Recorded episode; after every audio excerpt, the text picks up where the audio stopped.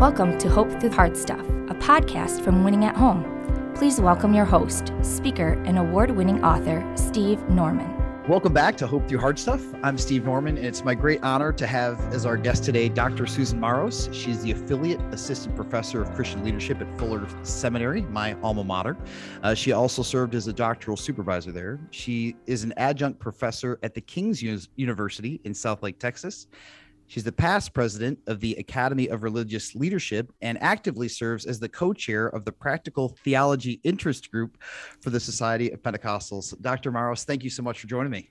Thanks so much for having me. Tell me about your role at Fuller, or your leading vocation classes. What, what does that entail for people who've never heard of anything like that before? One of the main classes that I teach right now, it's called Vocational Formation in Seminary titles change over time, you know, as seminaries do and nuance uh, curriculum. But it, it's a class intended on the front end of a person's studies to help somebody reflect through how God has shaped and formed them, leading them to this moment of beginning graduate education in a seminary reflecting on the context of their lives, the journey of their lives, the story of their lives. And oftentimes, when people are coming in, uh, both how they think about vocation as well as how they're thinking about a seminary education. They're thinking, I'm getting an education to get a job. Like that's a very right. common mental model about education and about seminary sure. formation. I, am going to get this so I can have a job. Um, and they're also thinking about vocation in the sense of uh, this is about knowing God's call to a specific role or task. That's what I, I need clarity on the specific role or task that God is calling me to. And some of what I'm doing is unpacking that and saying those are common cultural expectations that we read into scripture, but maybe there's more that God is doing that we haven't thought about. And so, can we broaden our scope for the sake of recognizing God's fingerprints on our lives, recognizing how God has been shaping and forming us across a lifetime to this moment so that we can have faith for God's continuing shaping and formation across our lifetime going forward. And so, what are some of the most important lessons that your students need to unlearn when it comes to vocation and calling when when, when they arrive in your classroom? Well, one of the things that I really hope to help them unlearn, although I have to be, you know, a little careful about how fast I challenge it, right? Because it's, it's so it can be very disorienting when you have your assumptions undermined and, and unpacked. I try to do so at a pace that students can integrate and manage. But one of them is the assumption that calling is a one time event, that you get clarity that sets the trajectory for the rest of your life.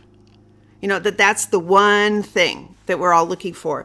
Or, or alternatively, that calling is one thing you know so right. so it may not what i just described you know this notion of somehow you have this moment of clarity that you now know what your call is for the rest of your life. Maybe the mental model that people come with isn't exactly that but they come with something.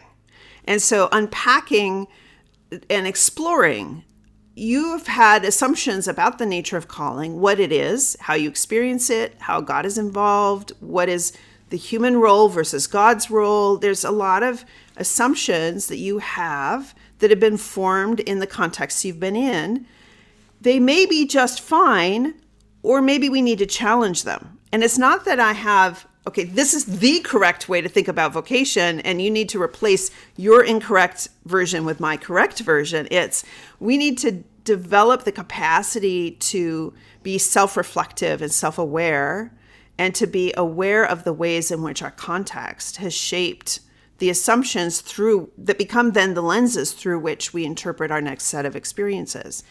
Because maybe god's doing something else or more or different or god's been at work and you just you feel like god hasn't because you're looking through a box that says god you know vocation's only this and you don't you're not able to see everything outside the box that that god has been doing. So maybe we need to challenge the box Susan, how's that played out in your life? As have you as you've looked kind of the arc of your ministry and contribution to the, to kind of kingdom work, how has that box stretched or shattered for you?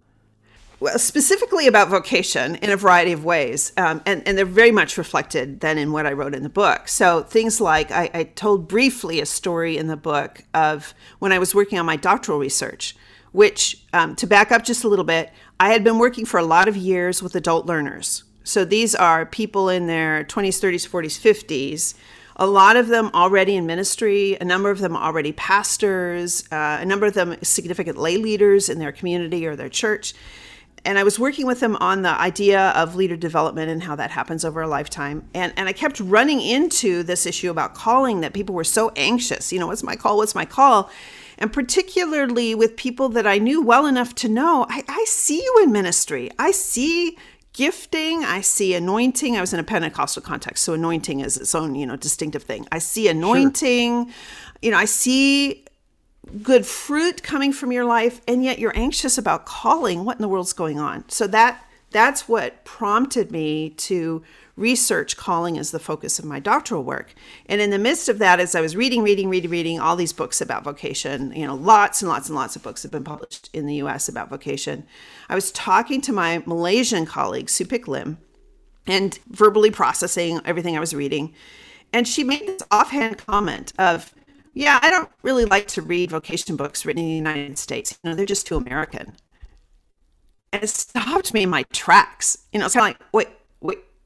I thought vocation's biblical. I thought we're talking, when we're talking about calling, we're talking about biblical thing. What do you mean too American?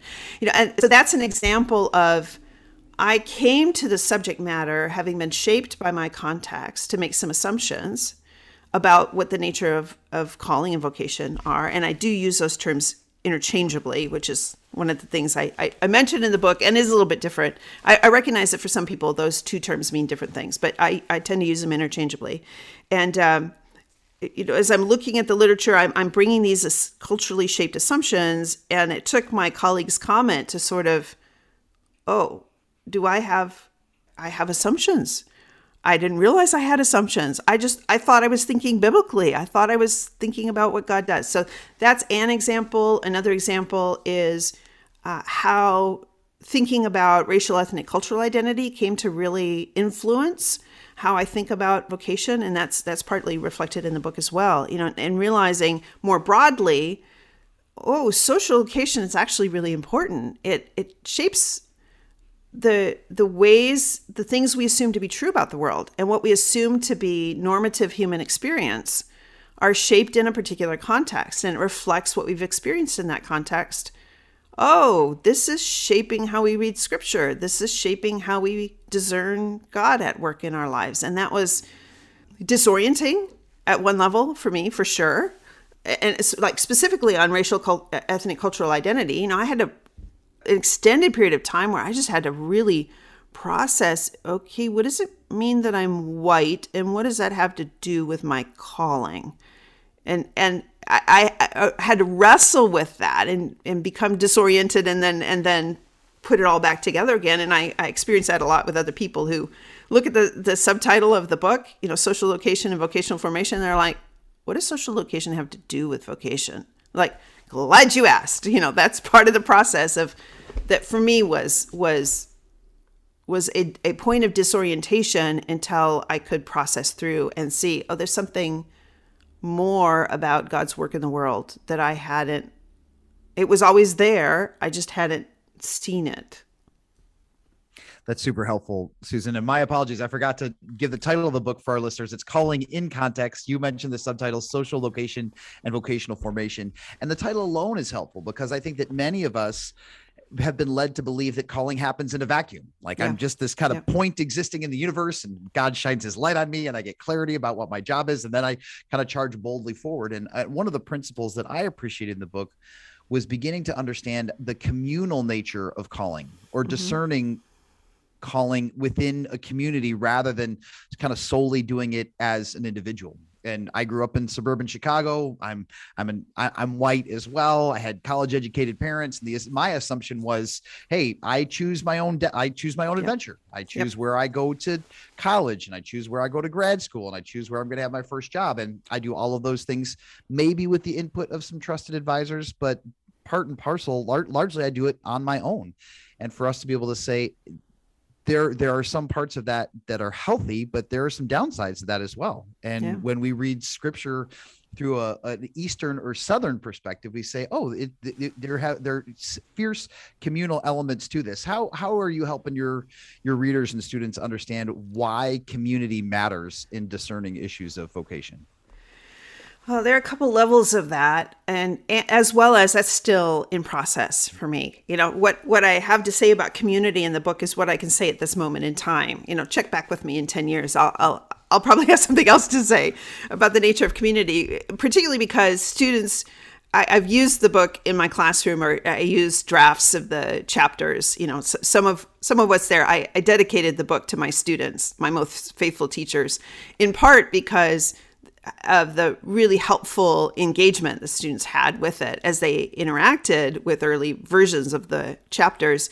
And one of the questions I would get a lot is okay, so if calling is communal, what does that mean? And how do we work on that some more? And what else can we read? And and in part, my answer was, I don't know. Uh, I'm still working on that too. You know, it's like, so if calling is communal, what does that look like? It's like, good question. Let's talk about that you know, let, let's explore that. You know, what would that look like? Um, so, in a sense, I have a partial answer. You know, part of it is is aware that culturally, U.S. Americans are way at the end of the individualist scale of things meaning not not that we're self-centered well some of us i mean okay yeah but that's not what i mean what i mean by individualistic is that we assume that the individual is the building block of society right? So groups for us, by and large, are collections of individuals.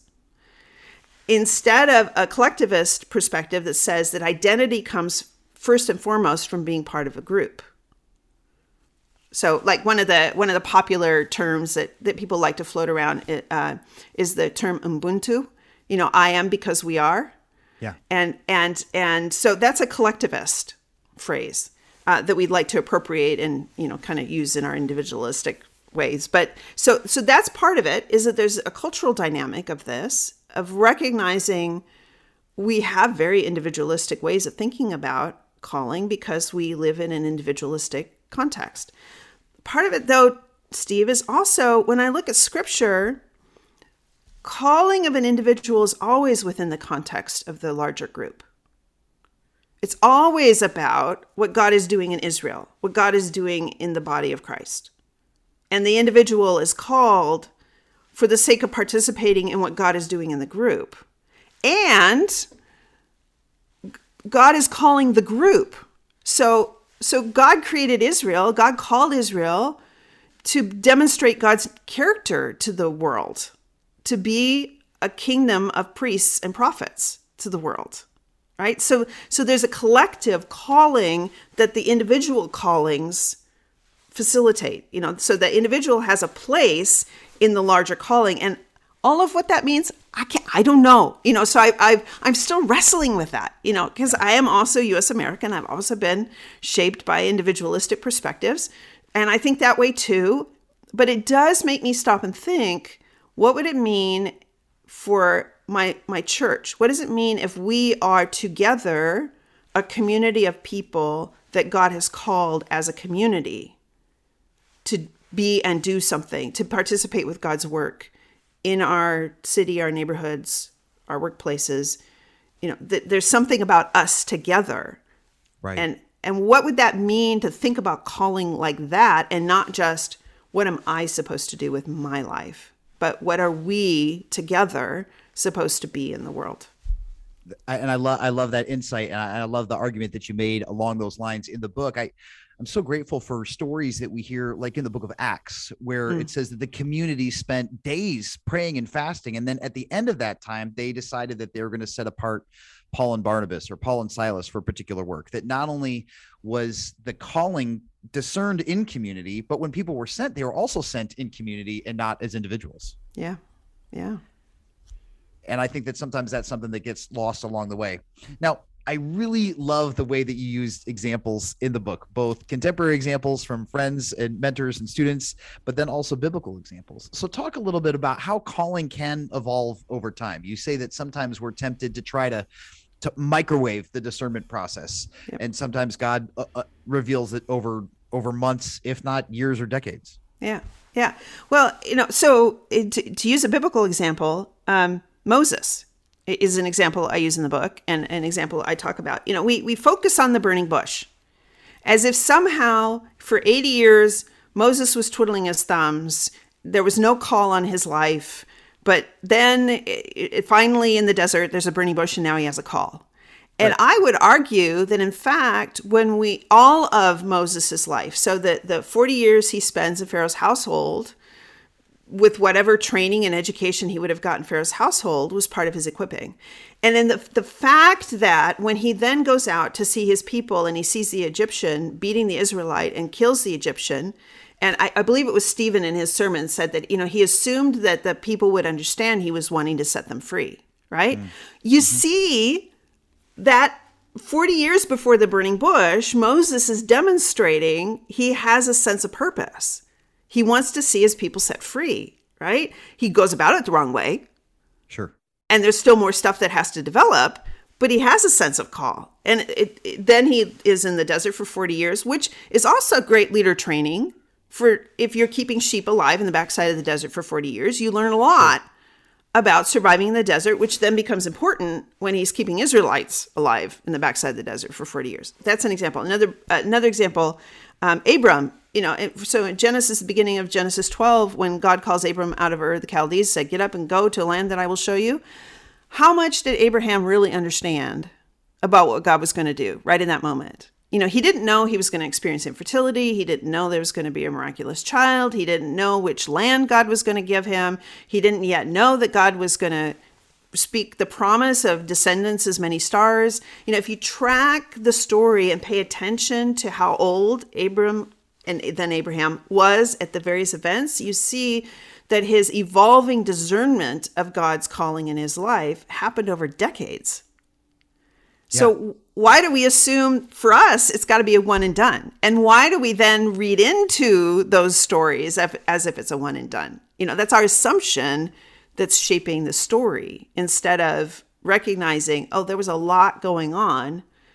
That then there were very significant moments where there was some particular revelation of something that God did, but it was there was an evolving sense and a developing and continually forming sense of, of a person's calling and and, and not to over dramatize it, but Moses, when the book again, it's called Calling in Context. Moses' context begins on the day that he's born. Like he's yeah. born to an oppressed people, his peers are being slaughtered and drowned, and his story starts from the margins. Yeah. And yeah. and that that's a thread that God uses over time. And one of the thoughts that I appreciate from reading this book, Susan, is just that God doesn't waste a single experience over the trajectory of our uh, uncovering or unveiling of our our vocation. Yeah. So what do you what do you say to people who are in that first third of the Moses story? Like they've they've grown up in the palace, they have this amazing skill set, they're equipped to lead lots of people at a high level, and there's just not a slot for them to use their gifts. What do you say to the person who's who's frustrated? Like they feel really equipped, but there's not there's not an outlet or a platform for them to use their skills, their knowledge, or their gifting yet. What what do you say to that person? Oh, actually, I probably would listen more than I would say because I, there isn't really a simple answer. You know, um, I, I, wish there was. you know, I, I, wish, and it can be so frustrating. I can I can relate to that.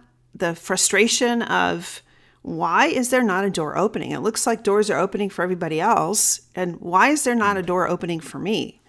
Um, and why not? I I don't know. Uh, is there more inner life formation that needs to happen? Is there okay.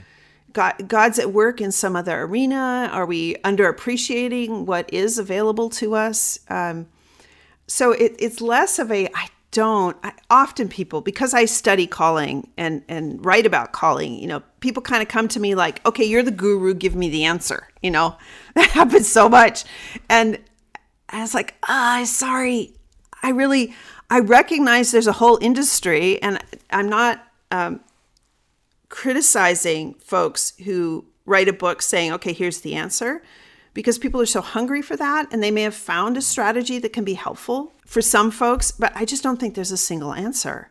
Here's the five steps to, to knowing the thing that comes next. And I'm not sure it's encouraging to send them to think about Moses Well, maybe the next thing is you spend 40 years in the backside of the wilderness.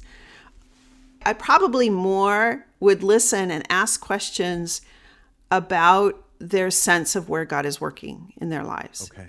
You know, what is what are you discerning? What is your what are you yearning after and where is that coming from? You know, is that the spirit of God at work? Is that maybe something else that's emerging that God in God's grace wants to bring to the surface and heal? Um yeah, there, there's a part of this where, in a sense, I need to function more like a spiritual director, helping person discern God's fingerprints than than I really can. Even even when I have an inclination of I think this is what's going on, I have to be really cautious about that because we have this desire for somebody to give us answers. Let's Yeah. come to a 30 figure and they'll tell us what to do. It's like, well, okay, how can I help you perceive what the spirit is doing in you in this moment and witness that with you? Sure. In, the book, you reference a, an author that's been influential for me as well, uh, Bobby Clinton, and mm-hmm. different things that he would call process items, which are kind of like tur- turning point moments to help us discern what might be happening next. And one of those process items that he identifies is is negative preparation. Or sometimes mm-hmm. we go through something that makes us really uncomfortable to prepare us for something that feels less painful, and God God leads that way when you're walking with people in that spiritual direction capacity, how do you help them determine or distinguish between a holy discontent, like maybe a, a righteous restlessness, or just maybe a season of impatience or pride that God is trying to to, to conform them into the likeness of Christ? Again, I know that's I'm Yeah. asking a very broad stroke question that has a lot of different answers, but what are what are general themes to help us figure out when we're struggling? When is that discontent a gift from God, and when is it maybe something that's happening in the flesh that's a reminder to to submit, surrender, and wait? Yeah. Wouldn't that be great to just know how to know that? right? Because we want to know, you know. And I I think for me at least, certainly personally, um, and it plays out differently in the classroom because my role is different, right? Sure. You know, students are doing assignments and there's a grade and we have a finite time that we're together but there is a certain um, in the classroom there's an invitation to space like i'm trying to create space for that and conversation and and sometimes maybe a person in that situation um, the work that we're doing together will be helpful to them to discern that point. And sometimes they'll leave frustrated and i have to really trust that to god. Like i would love to just every one of my classes that every student it would be transformational you know be just wow that class changed my life. I would love that. And i also but i also have to let go of it too right? That god is in process and i might i might not see the fruit of this process. I'm, I'm hoping that i will um, be faithful in my discernment in the moment of what is God asking me, how is God asking me to engage in this space. Uh, so that that's a little tricky when it comes to the individual s- students because of my role because I'm not although I I liken what I do to spiritual direction I'm not actually a spiritual director. I'm a professor you know and has a different role. I would say in my own life uh, discerning between holy discontent and my own uh, wrestling and ego and broken places and you know points of pain like how do i discern between those two? For me personally has to do I- i have to continually practice quietness and contemplation and silence. Listening prayer like the contemplative practices have become really important to me um, which is very different from my pentecostal the part of my background that's pentecostal you know because it's like not contemplative. You know it's it's it's it's shouting it's it's it's bold faith it's you know and i Right. appreciate those also. Uh, but but for me um, if i am restless like until i get to the point where i can be still and be present to my own emotional state and be present to God's presence in that emotional state, then I haven't really gotten to the bottom of it. I don't yet know is this holy discontent or is this some point of pain or or um, leftover baggage from other life experiences or ego or which usually at least for me pride and ego are the surface veneer over internal brokenness. And so i need to get past that into the okay why does it hurt so much that i don't have that position or that title? Is that because i'm being moved into being prepared for a position like that? Or is it because I'm afraid of being unseen and unrecognized? You know, mm-hmm. so can I get quiet enough and still enough to be frank, honest, seeing that clearly in my soul and being able to to sit with that before the Lord? At least for me, that's a very significant process for that point no. of discernment and I I love that and I receive that. I think that some sometimes the reason that I have so much anxiety around calling is because God is using that as a as a vehicle or a lever to drive me into deeper issues of mm. identity and worth mm. and worship and value and mission and purpose. And one of the themes that was just validated in my own life as I read your work is just that very gentle reminder that God says, I care more about who you are becoming than maybe specifically wh- where you land, like yep. who whose payroll you're on or what what title is on your business card. Those obviously God cares about those, and those are important. But God cares more about our formation than He does about maybe the the, the role or the task that we sit on for a particular season. One of the analogies that that I think of, you know, so I I do think God invites us to do stuff right? God is at work in the world, and God invites us to participate in that as God's children. It's like, you know, God and heirs, you know, the, the business of, of God's work. But the analogy I think of sometimes is when my kids were little, um, I would I had this particular cake recipe that I really liked because I had two kids and everything in the cake was divisible by two. You know, it had six eggs, it had three cups of flour, it had you know whatever. So I'd have them bake with me and it was delightful. It was an incredible mess, and you know the two of them were so cute. And you know, it's like, okay, now you put the cup of flour in, now you put the sure. egg in. It was one of these. Anyway, it was, it was this recipe, and I didn't do that because their help was so helpful. Right? I could have more efficiently made the cake if I just made it myself. Right. Right. That's a treasured memory because it was just delightful to be baking with my children and then here's the cake that we made together and you know and and we would decorate it together which would always result in sprinkles and frosting you know covering every inch of the kitchen. Um, it would be a lot less messy if i just did it myself. It would be much more right. efficient if i just did it myself. God could just do it and it would be cleaner more efficient and sometimes honestly i really wish god would. That would just be tidier but god invites us to participate it's the relationship. So, like with my kids, it's my relationship with my kids, and it's my delight in sharing the process with them, and my delight in sharing what we produced together because we did it together. Right. So I think there's a there's an element of that relationship between our being and our doing that that God's delight in us is to be with us and for us to be with God and part of that is doing work, but it's work that comes out of the relationship. Now, I knew, you know, the phrase um, ministry flows out of being. Like, I heard that in my 20s and I thought I understood it. And then I got in my 30s and was like, oh, I totally didn't understand in my 20s, but I understand it now. And then I got into my 40s and I was like, okay, I totally did not understand it in my 30s at all.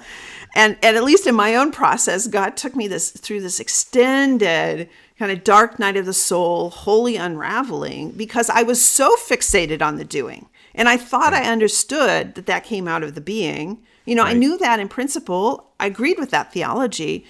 But in my in my heart of hearts in my gut, it, I really deep deep down inside of me, I thought it's like the parable of the talents. You know, if I don't produce something, I'm going to be like that one servant that that the king says get away from me you unfaithful person. You know you know you have to you have to come back with the talents and saying look at what i produced for you. You know that's that's that's my that was my twisted still is my go-to twisted way of thinking about that parable. It, but god is so we express our being in our doing. So i don't think it is that we need to go away and contemplate our belly buttons and you know don't do anything you know or sure. become self-indulgent or self-absorbed. Uh, we, we do need to live as God's children in the world, but it really is out of our our beingness about our belovedness about the human being that God created and is transforming. We are are constantly steve you and i and, and, anyone everyone who's listening god is constantly transforming us to be fully human fully who god has made us to be. And some of that happens in the doing but it, the being really does take precedence and that's where I appreciate your example of Moses, right? Because Moses had had the right idea and he had some of the skills, but he skipped steps in murdering the Egyptian foreman.